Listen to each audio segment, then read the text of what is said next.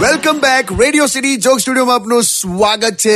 કાકી કંઈક કહેતા હતા તમે હમણાં અરે એટલે તો એમ કહેતી હતી કે એકચ્યુઅલી છે ને આજે આમના આમની બાનું અ, શ્રાદ્ધ છે હા એ મેં કીધું આને એટલે મેં છે ને આજે ઉપવાસ રાખ્યો છે તો હું આ રીતે જો ઉપવાસ રાખ્યા કરું ને તો સો ટકા મારું વજન ઓછું થઈ જાય મારી બોડી આમ મસ્ત થઈ જાય શેપમાં એટલે દર વખતે એટલે મારા ફેમિલીમાંથી કોઈ મરેલું જ જોઈએ તને તો જ તું ઉપવાસ રાખે એમ અરે જનરલી કહું છું તેમાં તમારા ફેમિલીનું નથી કહેતી કોઈ મારે આમ જનરલી ઉપવાસ રાખવો છે આમ એમ એ રીતે કહું છું પણ એનો કોઈ મતલબ જ નહીં તું ઉપવાસમાં પેલા સાબુદાણાની ખીચડી બાળકો ભરીને પછી પેલા સાબુદાણાના વડા છ કેળા બે સફરજન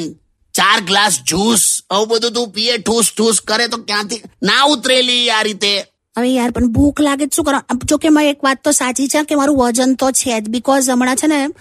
વચ્ચે કેવું થયેલું બહુ પહેલાની વાત છે હું છે ને બસમાં બેઠી હતી પછી બસની નીચે જેવી ઉતરીને હા તો પેલો કંડક્ટર શું બોલ્યો ખબર છે હં. ચલો ચલો હવે આમની સીટ પર ત્રણ પેસેન્જર બેસી જાઓ હા યાર તો પણ બરાબર છે તો તને તો ખ્યાલ આવો જોઈએ એમ આવું સ્ટેડિયમ જેવું બોડી થઈ ગયું તારું જો હવે તમે છે ને મને જાડી જાડી ના કહેશો ઓકે પણ છે તો ના કહું તને હું હું જ કહી શકું જાડી હવે તમે મને જાડી કીધી ને તો હું જતી રહીશ એટલે હું જતું રહેવાથી પાતળા થઈ જવાય છે ને યાર ચ- હું ચાલી હા પણ લ્યો સ્ટેડિયમ ચૂપ રહો ગઈ જો પણ હું તમે આવું કરો છો યાર વાઈફને જીવનમાં બે જ તમન્ના હોય શું કે શરીરથી પાતળું રહેવું અને પતિ પર ભારે રહેવું ચેડુ દૂધ કિશોર કાકા ઓલી on radio city ninety one point